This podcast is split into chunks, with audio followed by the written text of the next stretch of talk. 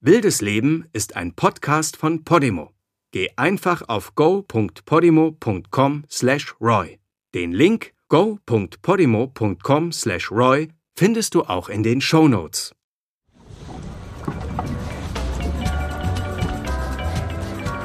Ja, also wir, wir waren 1959 lagen wir vor Haiti auf der Kreuzfahrt und äh, dann kam die Frau Becker zu uns, das war die Bordsekretärin und die sagte, Jungs, passt auf den Uwe auf, der Junge wird uns schwul. Dieser Uwe wird in wenigen Jahren unter dem Namen Roy und als Partner von Siegfried Fischbacher mit der gemeinsamen Zaubershow die Welt erobern. Doch Ende der 50er ist er nur ein kleiner Schiffspage auf der MS Bremen und Kollege von Werner Bresser. Und dann sind wir an dem Tag abends in eine Bar gegangen mit ihm und wir waren ja die vier, waren ja mal oder fünf, waren ja mal zusammen und haben dann für ihn, ohne dass er es wusste, eine hübsche ausgesucht und dann hat, er sich auf seinen Schoß gesetzt und hat gesagt, nimm sie weg, nimm sie weg. Und dann ist er rausgerast wie ein Verrückter. Vielleicht hat der Uwe ja einfach noch nicht die richtige gefunden. Vielleicht muss man ihn ja einfach in Kontakt mit dem weiblichen Körper bringen. Die Kollegen liefern Roy damals einer absoluten Stresssituation aus. Aber er war uns danach nicht böse. Also er hat nicht danach uns jetzt geschmollt oder so, sondern die Sache war dann auch erledigt. Und dann haben wir gesagt, jetzt ist es zu spät, wir können ihn nicht mehr retten. Roy macht also kein Drama aus dem Ganzen und schon bald wird nicht mehr über das Thema geredet. In dem Interview mit seinem damaligen Kollegen kommt das heraus, was heutzutage oft als ausreichende Erklärung abgelehnt wird. Das waren halt andere Zeiten. Man konnte Roy nicht mehr retten, vor der unausweichlichen Tragödie ein schwuler Mann zu sein. Im Nachhinein können wir das Verhalten der Kollegen auf der MS Bremen vielleicht als ziemlich unsensibel einordnen, ihnen unterstellen, sich über den schwulen Jungen lustig zu machen und ihn obendrein ganz plump konvertieren zu wollen, aber sie haben die Sache auch ziemlich schnell fallen gelassen und ihren Kollegen nicht ans Messer geliefert, wozu ihnen das Gesetz jedes Recht geben würde. Es ist nämlich damals eine ganz andere Zeit. Eine, in der Homosexualität in Deutschland strafbar ist. In der Zehntausende schwule Männer dafür verurteilt werden. Lange vor CSDs und Prides und queeren Identifikationsfiguren in den Medien. Eine Zeit, in der Schwule wussten, ein Fehltritt und das war's. Also am besten nie, wirklich niemals den Eindruck erwecken, dass die für alle unübersehbare Neigung in die Realität übertragen wird. Aber wir haben es nie irgendwie gemerkt, dass da jemand, er hat auch nie irgendwo herangemacht an, an andere Leute und so, das können wir nicht sagen, nein.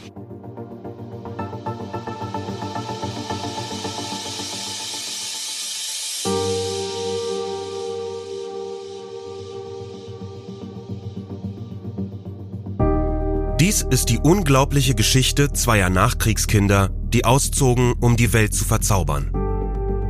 Das Märchen eines Paares, das Las Vegas zu dem machte, was es heute ist. Die Legende deutscher Auswanderer, die das Klischee vom amerikanischen Traum verkörpern, wie kaum jemand anderes und deren Karriere von einer Sekunde auf die andere Geschichte war. Wer waren die beiden hinter den Kulissen, die sie immer wieder zwischen sich und ihr Publikum schoben? Welche Rolle spielten die Raubtiere, die wie Fabelwesen ihre Welt bewachten. Und wie schafften sie es, über 40 Jahre lang ein stetig wachsendes Publikum in ihrem Band zu halten, ohne unter der Last ihres Ruhms zu zerbrechen? Dafür haben wir mit denen gesprochen, die dabei waren und von denen sich viele zum ersten Mal äußern. Ihr hört Wildes Leben. Die magische Geschichte von Siegfried und Roy. Dies ist Teil 6. Die Lüge, die die Wahrheit sagt. Unsere kreative Energie kam aus dem Gleichklang der Gegensätze. Siegfried ist immer der Zauberer. Und Roy verwirklicht die Illusion. 1999 sind Siegfried und Roy nicht nur seit Jahren auf dem Höhepunkt ihrer Karriere, sondern sie wollen sich auf der Kinoleinwand unsterblich machen. Mit IMAX-Kameras und in 3D verfilmen sie eine stark vereinfachte und natürlich extrem lückenhafte Version ihres Lebens. dem High-Class-Boulevard-Magazin Vanity Fair, geben sie als Teil der Werbekampagne ein Interview und einen angeblich intimen Einblick in ihr Leben. Und auch das Interview spielt damit, dass sie eigentlich nicht nicht geoutet sind. Also es wird Shirley MacLaine zitiert, die sagt, ja natürlich, wir wissen alle, dass sie schon zusammen waren. Und der nächste Satz ist, dass der ähm, Autor äh, Siegfried Roy fragt, so, und seid ihr jetzt? Und die beiden ausweichend antworten. Und der Autor dann sagt, ja, okay, Shirley MacLaine sagt, dass es niemand mehr interessiert, aber offensichtlich interessiert Siegfried Roy. Katrin Horn ist Amerikanistin an der Uni Bayreuth und beschäftigt sich mit der Entwicklung der modernen Promikultur. Siegfried und Roy sind da natürlich ein dankbares Thema. Und ja, klar, sie outen sich an der Stelle nicht und sie folgen nicht der Logik von, doch ja, wir waren von 1973 bis 78, also als völlig random Zahl, äh, ein Paar und jetzt sind wir Freunde. Aber gleichzeitig sagen sie auch zu keinem Zeitpunkt das Gegenteil. Und ich meine, sie sitzen für dieses Interview in dem gemeinsamen Haus der beiden. Und das ganze Interview ist insgesamt eine Performance wieder vom, vom Closet, wo man sagt, es gibt eigentlich die Verpflichtung, was zu sagen und gleichzeitig aber die Erwartung, dass man es nicht sagt. Und das wird total stringent durchgezogen, ja, aber nicht nur von Siegfried und Roy, sondern ja auch von der Person, die sie interviewt. Auch wenn sich Siegfried und Roy in dem Interview weder outen noch verleugnen, ist es doch einer der faszinierendsten Einblicke in ihr Leben. Gleich zum Anfang wird erwähnt, dass die beiden in Las Vegas nur die Boys genannt werden – ein paar Zeilen später wird darauf hingewiesen, dass ihre Show die wichtigste in der ganzen Zockermetropole ist. 700.000 Menschen sehen die immer ausverkaufte Vorstellung jedes Jahr. Ich persönlich denke, wenn sie sich geoutet hätten, was ja für diese Zeit sehr ungewöhnlich gewesen wäre, dann hätte man sie wahrscheinlich nicht engagiert. Es hätte vielleicht Probleme seitens des Heteropublikums gegeben. Vielleicht wären sie auch in der Presse angegriffen oder schlecht gemacht worden. Alles Mögliche hätte passieren können. Dennis McBride lebt in Las Vegas als Archivar, Historiker und Autor mehrerer Bücher über die Geschichte Homosexueller in Nevada. Du konntest hier zocken, dich besaufen und wild mit Leuten rummachen. Du konntest herkommen und einfach völlig frei drehen und für ein paar Wochen eine richtig gute Zeit haben und dann wieder nach Hause fahren. Wenn du heterosexuell warst, dann konntest du dich in Las Vegas komplett austoben, ohne dafür verurteilt zu werden. Aber wenn du schwul warst, dann gab's für dich hier nichts zu holen. In Las Vegas, der Sin City, gibt es in den 60er, 70er und 80er Jahren noch keinen Platz für nicht heterosexuelle Personen. Weder im öffentlichen noch im privaten Raum und auch in den vermeintlichen Safe Spaces, den heimlichen Treffpunkten der queeren Community, ist niemand wirklich sicher. Wir haben zum Beispiel immer aufgepasst, dass wir unsere Autos nicht auf der Straße parken. Polizeistreifen hätten das Nummernschild sehen, es sich aufschreiben und nachverfolgen können. Und wer weiß, was dann passiert wäre. Also, auch wenn wir nicht immer direkt festgenommen wurden oder uns angedroht wurde, dass wir verhaftet werden, wir haben immer gespürt, dass es plötzlich so kommen kann.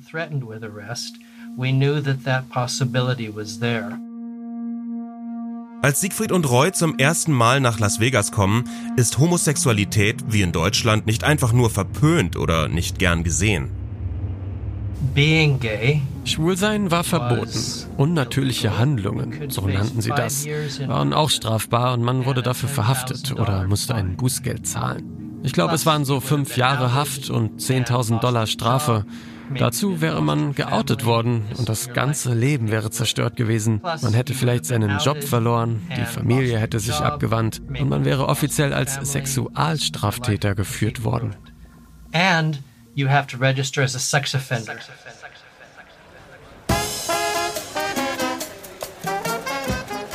Schon früh in ihrer Karriere geraten Siegfried und Roy jedoch auch an einen Ort, der ihnen weitaus besser zu Pass kommt und an dem sie sich etwas freier bewegen können. Ihre Gastspiele in Puerto Rico eröffnen ihnen eine Welt, die viele Gemeinsamkeiten mit Las Vegas hat, in der es jedoch etwas anders zugeht. Ich glaube, die Puerto Ricaner haben das immer den Touristen zugeschoben, dass sie das Schwulsein mitbringen und die Leute hier mit der Thematik anstecken. Und so wurde das interessant für die Geschäftsleute hier und auch Expats, die nach Puerto Rico gezogen sind, um sich zur Ruhe zu setzen. Die haben dann diese Clubs und Bathhouses aufgemacht. Wilfred Labiosa ist ein queerer Aktivist aus Puerto Rico. Seine Organisation Waves Ahead widmet sich vor allem den älteren Menschen in der Community, die seit Jahrzehnten aktiv sind und der straighten Macho-Gesellschaft mühevoll Freiheiten abgetrotzt haben. Puerto Rico ist zwar extrem katholisch, doch es gehört auch zu den USA und profitiert während des Kalten Krieges Anfang der 70er von der angespannten Beziehung zum nahegelegenen kommunistischen Kuba. Puerto Rico became the gem not only for the tourists to come and Puerto Rico wurde ein Zufluchtsort, nicht nur für Touristen, die hier in den Casinos gespielt haben und bezahlten Sex mit Frauen und Männern haben konnten, sondern auch für Soldaten. Was man oft vergisst, Puerto Rico gehört zu den USA. Das Militär hat hier während der Kuba-Krise viele Stützpunkte errichtet. Also kamen auch viele Soldaten hierher. Und viele sind Teil der LGBT-Community. Aber zu diesem Zeitpunkt galt, don't ask, don't tell. Und so kamen sie zu uns, um zu vergessen und Spaß zu haben. So war das. At that point is, you know, don't ask, don't tell, but, you know, um, they came and they had to enjoy themselves. And so this was open to all businesses. Besonders schwule weiße Touristen haben es in Puerto Rico einfacher, ihre Sexualität auszuleben. Sie bringen Geld mit und werden geduldet, genau wie die Bars, die sie gerne besuchen und die Männer, mit denen sie gern Zeit verbringen. It was in 1972 das war im Jahr 1972. Da war ich noch in meinen Zwanzigern, also ein junger Mann. Siegfried muss, ich würde sagen, etwa zwölf oder dreizehn Jahre älter als ich gewesen sein. Er war also schon ein bisschen erwachsener. Und es war in der Bendick Street, als die Big Street in Condado noch die Straße vor dem Strand war, wo die Schwulen abhingen. Und es gab eine sehr berühmte Schwulenbar, die Beach Bar. Und wir saßen beide an der Bar und dann haben wir angefangen miteinander zu reden.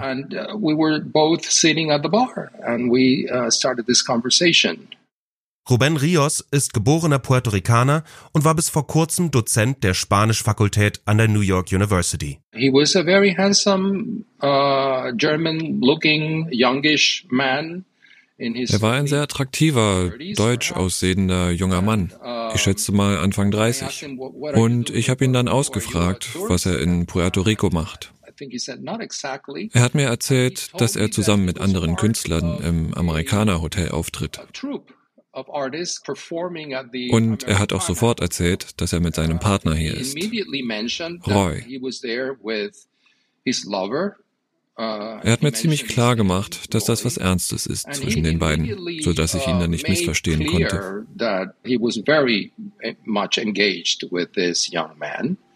Uh, so as to not leave room for any kind of uh, misunderstanding uh, on my part.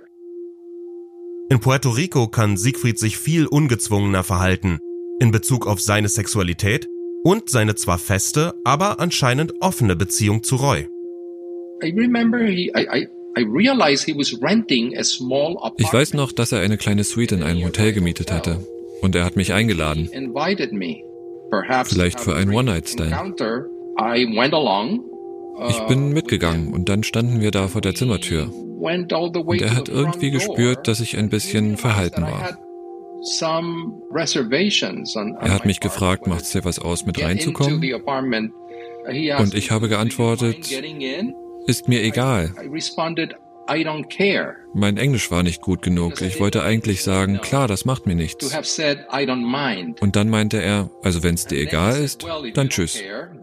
Und das war's dann.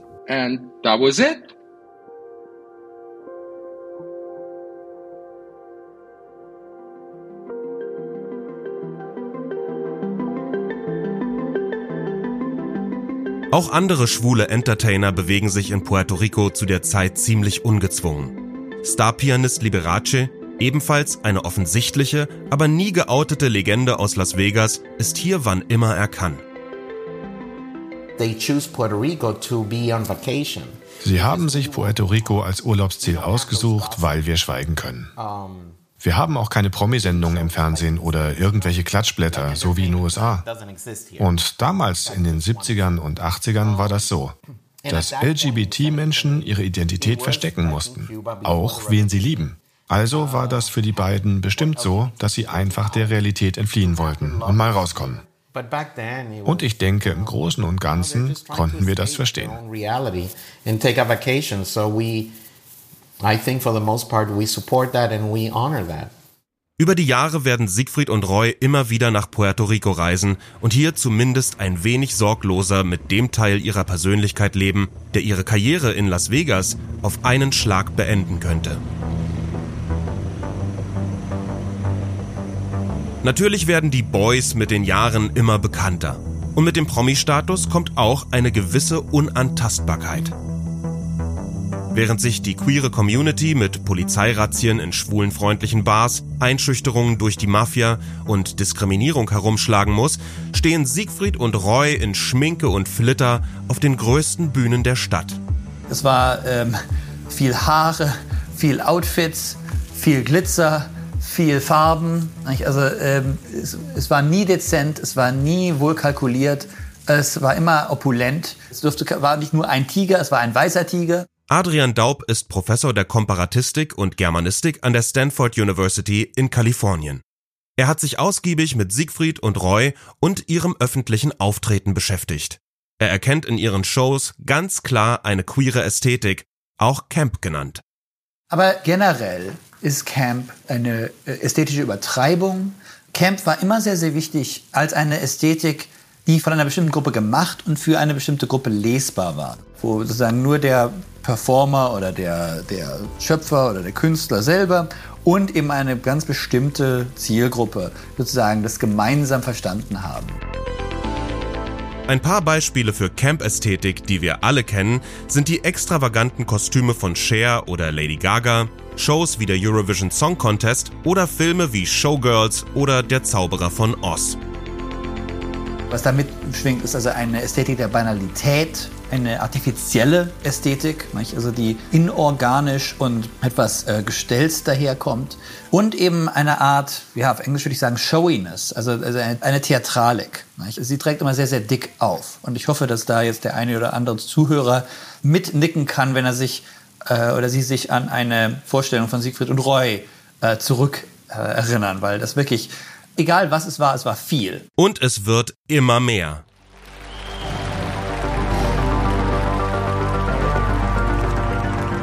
1987 läuft nach sechs Jahren ihr Vertrag mit dem Frontier Hotel langsam aus. In den Jahren hat sich Las Vegas extrem gewandelt. Es ist flirrender und luxuriöser, gleichzeitig aber auch familientauglicher geworden. Die Sin City wächst und wächst und Siegfried und Roy bekommen ein Angebot von einem gewissen Steve Wynn. Ein Fünf-Jahres-Engagement für knapp 60 Millionen Dollar, was auf heute umgerechnet mehr als das Doppelte wäre der bis dato höchst dotierte Vertrag in der Unterhaltungsbranche aller Zeiten weltweit.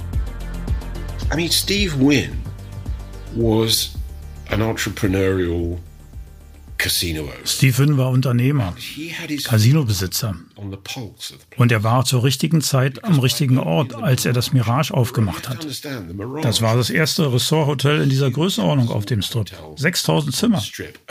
Und all die Annehmlichkeiten und der Service drumherum. Das war sowas wie eine Offenbarung für die meisten Casinobesitzer.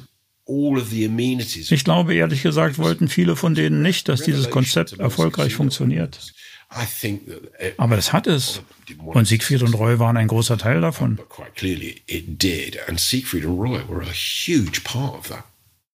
John Napier ist einer der berühmtesten Set-Designer der Welt und bekommt Ende der 80er den Auftrag, die neue Show der Boys zu konzipieren.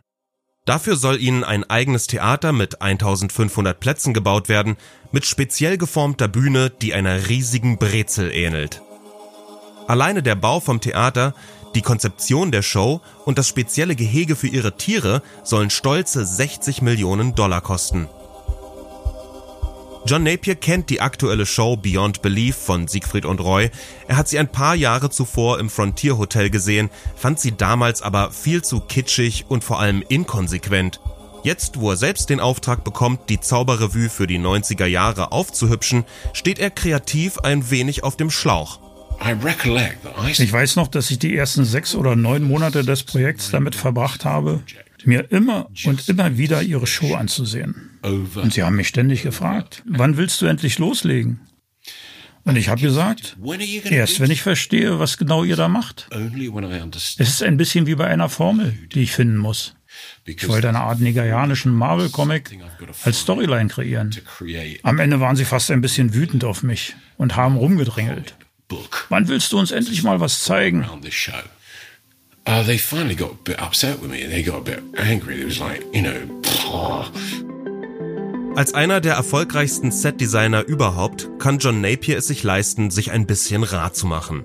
Er hat internationale Musical-Blockbuster wie Cats oder Les Miserables konzipiert. I said, well, ich meinte so in zwei bis drei Monaten. Jetzt fliege ich erstmal nach Hause und lass mir das in Ruhe durch den Kopf gehen und mach eine Show draus. Und wenn das Konzept steht, fliegt ihr nach Tokio.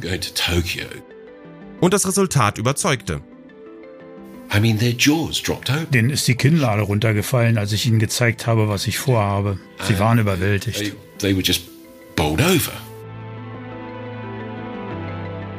Während Siegfried und Roy durch Japan touren, arbeitet John Napier am Feinschliff für die Mirage Show. Sobald die beiden wieder in Las Vegas sind, beginnen die Proben. Und schnell wird klar, das visionäre Team hat diesmal vielleicht ein bisschen zu groß geträumt. Mitten in den Proben realisieren Siegfried und Roy, sie können die Deadline zur Eröffnung des Mirage nicht halten. Aber Steve Wynn macht Druck. So he wanted the show on. Er wollte Premieren feiern, obwohl wir gerade erst mit den Technikproben angefangen hatten. Er hatte keine Ahnung, wie komplex und gefährlich das alles war. Damit meine ich wirklich gefährlich. Für die Crew. Das Publikum. Einfach alle. Wir haben mit so viel neuer Bühnentechnik gearbeitet und wilden Tieren. Tiger, Elefanten, Adler. Und deshalb habe ich Mr. Wynn gesagt, dass wir die Show auf gar keinen Fall jetzt schon aufführen werden. So, I had to let Mr. Wynne know that under no circumstances was that going to happen.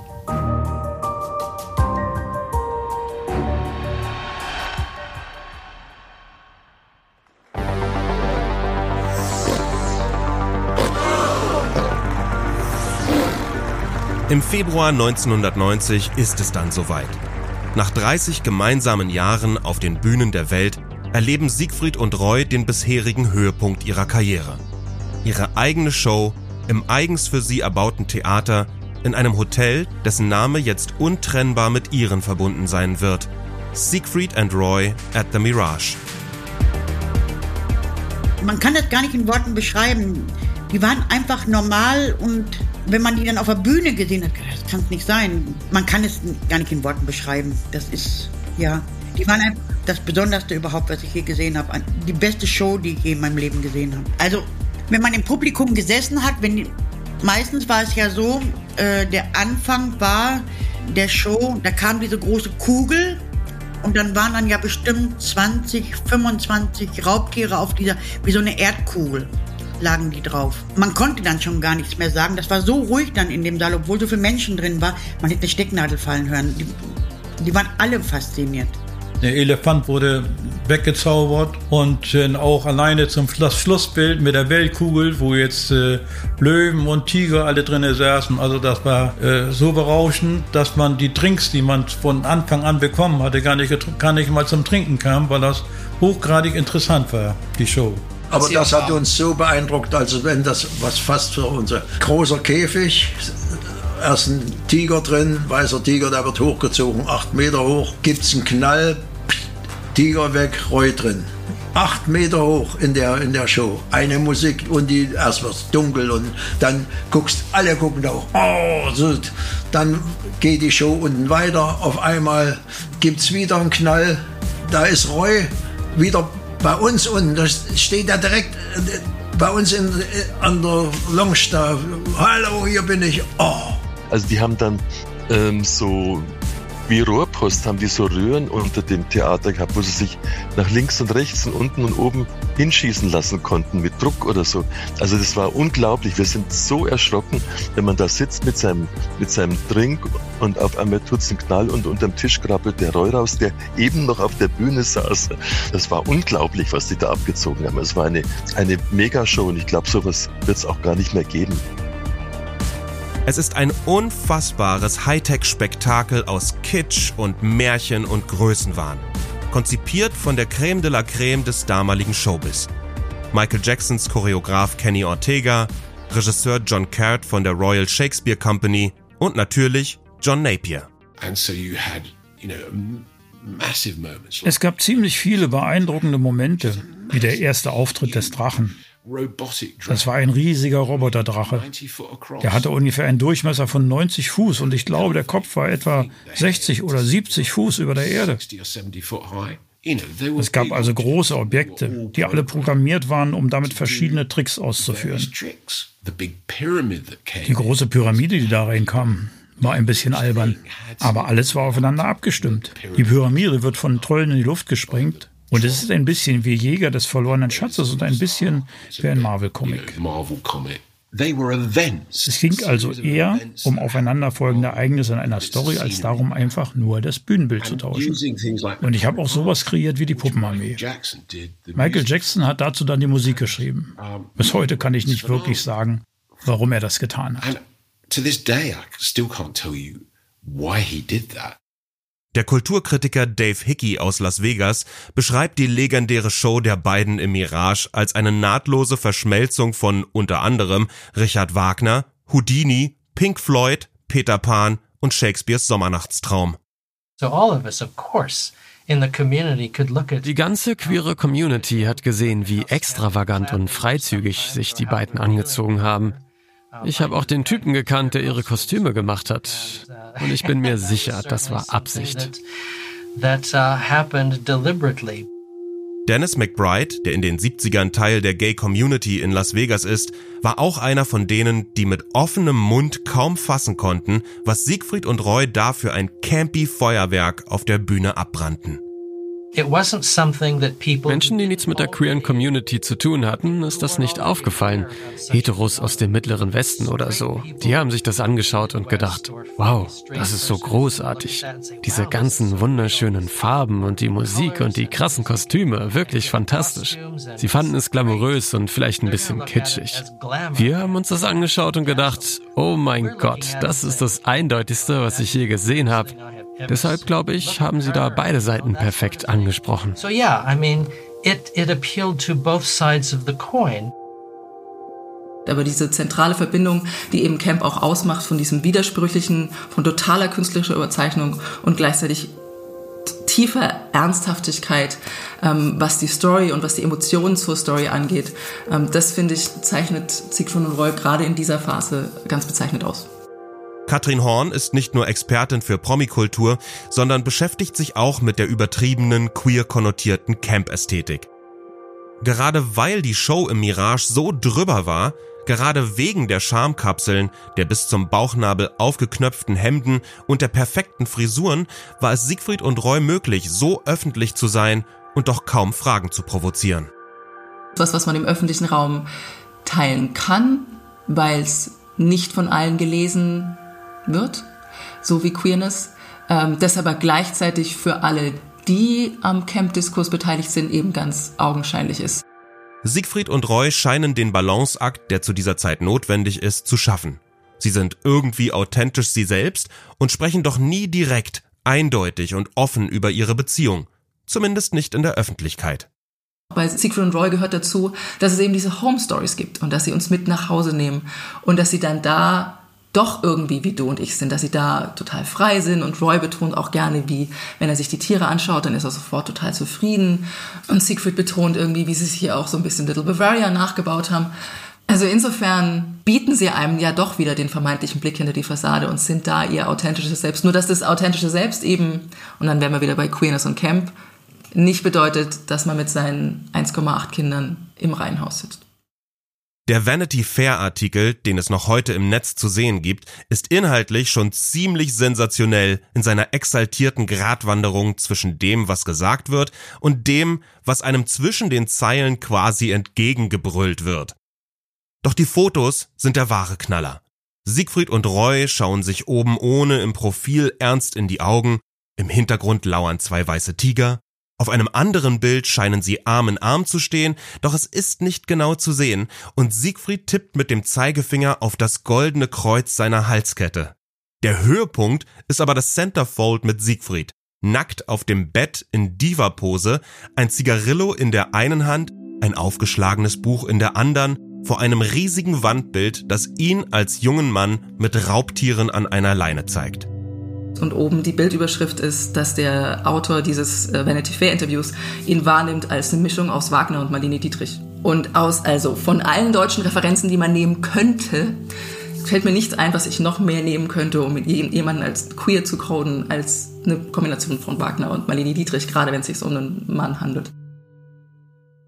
Für die Camp-Experten Katrin Horn und Adrian Daub ist Siegfried und Reus Selbstdarstellung absolut legendär. Es war ein offenes Geheimnis und es war etwas, was, was eben in der Öffentlichkeit gelebt wurde. Wie gesagt, die waren relativ offen, gingen die auch mit ihrer eigenen Häuslichkeit um. Also es, es gab immer wieder Features, so, ja, die leben mit ihren Tigern. Gerade auch, wenn man drüber nachdenkt, wie Roys Umgang mit den Tieren sowohl in der Show als auch außerhalb der Show inszeniert wird, dann ist es eine faszinierend queere Form von Männlichkeit. Weil auf der einen Seite rennt er irgendwie mit 500 Kilo Wildkatzen rum und ist im Prinzip beruflich total nahe am Tierpfleger und Dompteur, was wenn man jetzt über Rugged Individualism reden möchte oder auch dominante Formen von naturverbundener Männlichkeit, dann ist das ideal. Aber auf der anderen Seite ist es eben so, dass man Roy nie als dominant gegenüber seinen Tieren empfindet, sondern es ist immer diese Betonung auf Zärtlichkeit und Intimität und Weichsein mit dem Tier.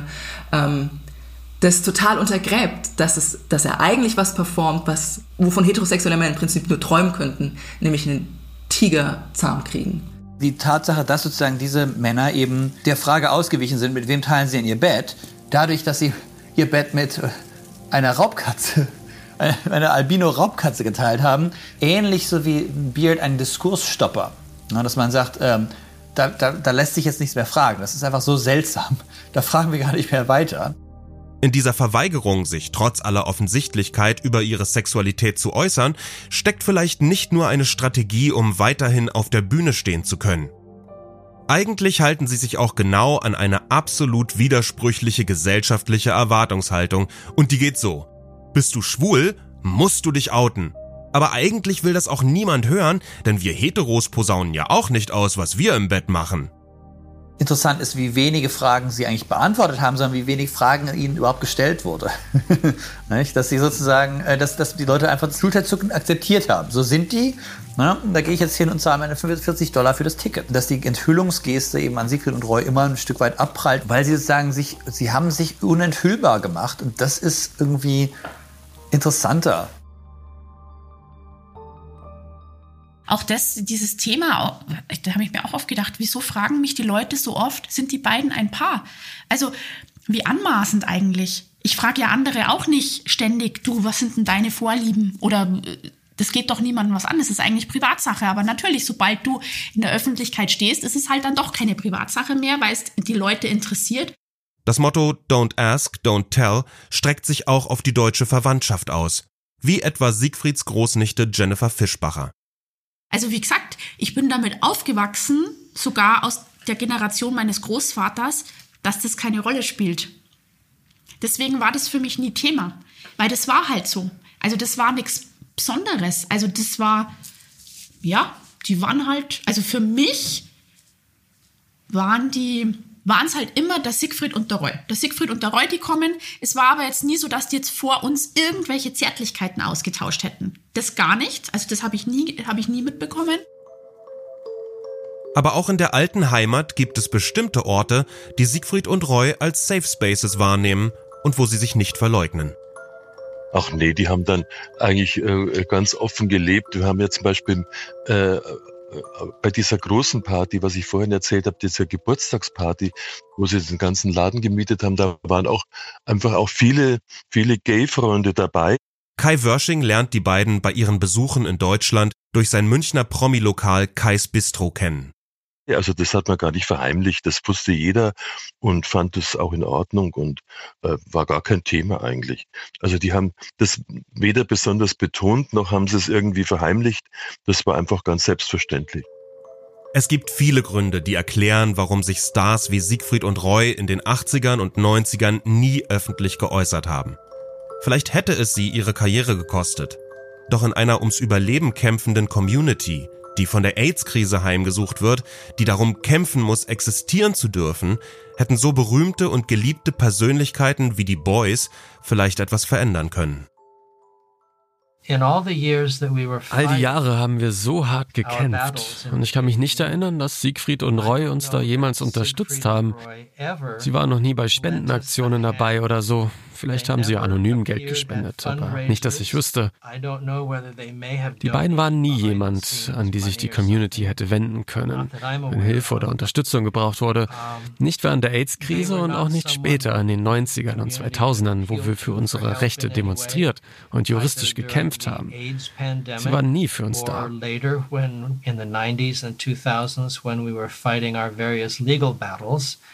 Uh, to be allowed to do this, to be accepted to do that. Um, they were never there. Dabei bleibt auch das Umfeld von Siegfried und Roy nicht von der AIDS-Pandemie verschont. Wir wurden gefeuert von unseren Jobs am Strip, weil wir schwul waren. Was damals synonym behandelt wurde mit wir haben AIDS oder wir bekommen demnächst AIDS und stecken damit andere an. Es müssen unzählige Tänzer, Musiker und Statisten der Siegfried und Roy Show einfach von heute auf morgen verschwunden sein, weil sie krank geworden und dann gestorben sind oder weil ihr Partner krank geworden und dann verstorben und sie automatisch mitverdächtigt wurden dass Tony Mitchell, einer ihrer engsten Freunde, der auf ihrem Grundstück wohnt und bis Ende der 90er fester Teil der Show ist, an der Immunschwäche stirbt, wird zwar nie bestätigt, jedoch in diversen Medien vermutet. It was a really terrible time. Das war wirklich eine furchtbare Zeit, wo wir uns durchbeißen mussten, ohne dass uns Siegfried und Roy oder Liberace oder andere unterstützt haben. Vielleicht hätten die etwas bewirken können. Das waren Künstler, die eine riesige heterosexuelle Fanbase hatten. Und vielleicht hätten sie da eine Brücke schlagen können zur queeren Community. That very sad gap between the straight community and the queer community that would have been necessary and very helpful in our fights. Doch auch wenn die beiden sich der Öffentlichkeit nie als Teil der Gay-Community gezeigt haben, Dennis McBride vermutet, dass dies der Zeit geschuldet ist, in der sie aufwuchsen und der allgemeinen Homophobie, die sie verinnerlicht hatten. We rarely saw Siegfried and Roy anywhere. Occasionally we would see Roy wir haben hier nicht viel von Siegfried und Roy gesehen. Selten mal wie Roy im Camp David Bathhouse war in den späten 70ern und Anfang der 80er. Aber hätten wir dann hingehen sollen, ihn belagern und Fotos mit ihm machen?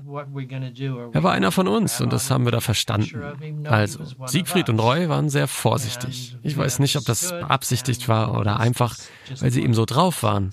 Aber wie gesagt, Roy war nicht ganz so zurückhaltend, weil wir ihn schon ab und an an queeren Orten gesehen haben. Aber Siegfried eher nicht. As I said, Roy wasn't that careful because we'd see him out and about. Didn't see Siegfried around very much.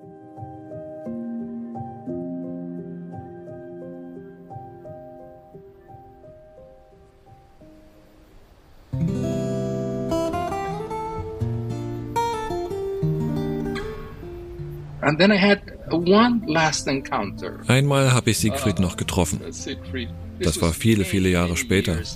Ich war schon Professor an der Universität von Puerto Rico. Er muss Mitte 50 gewesen sein und ich habe ihn in der gleichen Straße wiedergesehen. Es war nachts und wir waren in einer Bar. Ein sehr einsamer und irgendwie schäbiger Laden.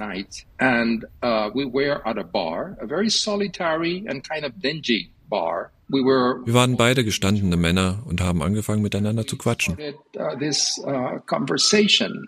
Anfang der 90er ist Siegfried mal wieder in Puerto Rico und erkennt in Ruben den jungen Mann von 1972, als er gerade am Anfang seiner erstaunlichen Weltkarriere stand.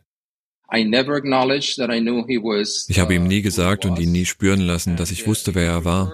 Und ihm war es lieber, sich nur auf unsere eigene Erinnerung der gemeinsamen Zeit zu konzentrieren. Es ist eine Art Intimität, wenn zwei schwule Männer in einer schwulen Bar miteinander Smalltalk machen. Also haben wir darüber gesprochen, wie schön die puerto-ricanischen Männer sind und so belanglose Dinge, über die er gern sprach. Wir schauten uns auch einfach um und redeten darüber, wen ich toll fand und wen nicht und naja, solche Dinge. Es war einfach schön, an einem schwulen Ort schwul zu sein und wir haben unsere Freiheit genossen. being gay uh, in a gay place and enjoying the freedom. Doch dann erkennt ein betrunkener Mann in der Bar Siegfried und fängt an zu pöbeln. So he said, Ruben, do you mind showing me around and, and, and telling me Und dann meinte er, Ruben, kannst du mich ein bisschen herumführen und mir etwas über die Schwulenszene auf der Insel erzählen? Ich war seit Jahren nicht mehr hier und ich erinnere mich so gern an Puerto Rico. And uh, I will never forget that he had rented a small Volkswagen. Und ich werde nie vergessen, dass er einen kleinen VW gemietet hatte. Das war sein Mietauto. Ich hatte einen großen Mercedes-Benz oder sowas erwartet. Aber er wollte natürlich nicht auffallen. Uh, uh, he didn't want to call attention to himself. Uh, uh, obviously.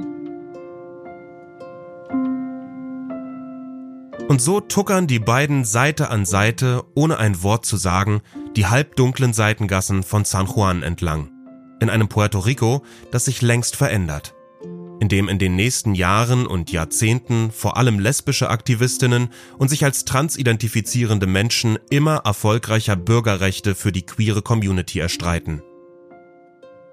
Jahre vor dem Interview in Vanity Fair, in dem sich Siegfried und Roy mal wieder nicht nicht outen und lange, lange bevor sie 2007 in einem Interview schließlich einräumen werden, ja, bis 1998 waren wir ein Paar. It only took about an hour and a half. Insgesamt waren das nur so anderthalb Stunden und dann war er müde. Das war das letzte Mal, dass ich ihn gesehen habe. Eigentlich hat die Tatsache, dass diese unhöfliche Person unsere Unterhaltung gestört hat, nur bewiesen, dass so jemand wie Siegfried, wenn er unerkannt bleiben wollte, eigentlich nur das Gefühl genießen wollte, genauso zu sein wie alle anderen. To be unrecognized uh, in a faraway place uh, was uh, the joy of feeling like he was like anybody else.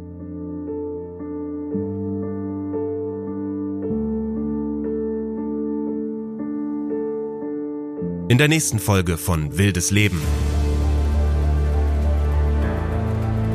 Zwei glamouröse Weltstars, von Fans verehrt und in Las Vegas jeden Abend gefeiert, das ist nur eine Seite der Medaille. Es gab auch andere Momente. Ermittlungen gegen sie aufgrund ihres Umgangs mit wilden Tieren, es gab keine Absperrungen zwischen den Tigern und den Magiern. Es gab keine Barrieren zwischen den Tigern und dem Publikum. Es musste einfach irgendwann so kommen. Peter hat dann eben die USDA, also das Landwirtschaftsministerium der USA, darauf hingewiesen und sie in Zusammenhang mit dem Tigerangriff darauf aufmerksam gemacht. Ein mysteriöses Attentat auf ihren Dschungelpalast. Und da haben sie dann einmal lange Zeit aufpasst äh, und natürlich auch Angst gehabt weil wenn da einer am Haus dann steht und, und schießt mit, mit einer scharfen Munition in die Scheiben rein, äh, ist das natürlich eine Hausnummer, wo man dann sagt, okay, können wir uns jetzt frei bewegen oder gibt es Nachahmer, gibt es Trittbrandfahrer? Das ist, also die haben schon aufpasst dann. Und Anschuldigungen wegen sexueller Belästigung. Das wollen wir nicht verschweigen. Es gab auch sehr heftige Vorwürfe, die bis zum Schluss nie ganz geklärt wurden gegen Roy, was sehr viel mit MeToo zu tun hatte.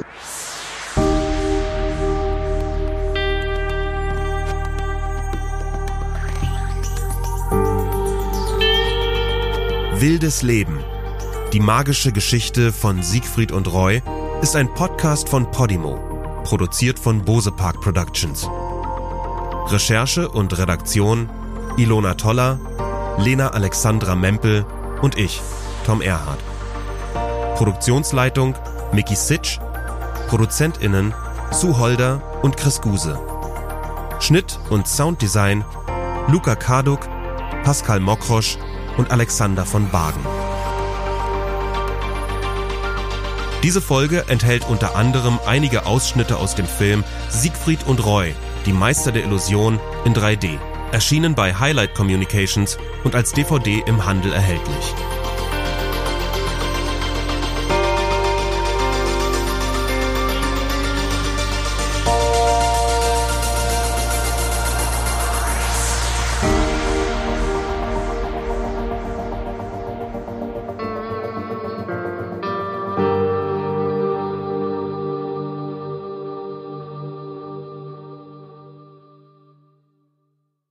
In der Podimo-App findest du übrigens nicht nur diesen Podcast, sondern noch hunderte weitere Podcasts, die du sonst nirgends hören kannst.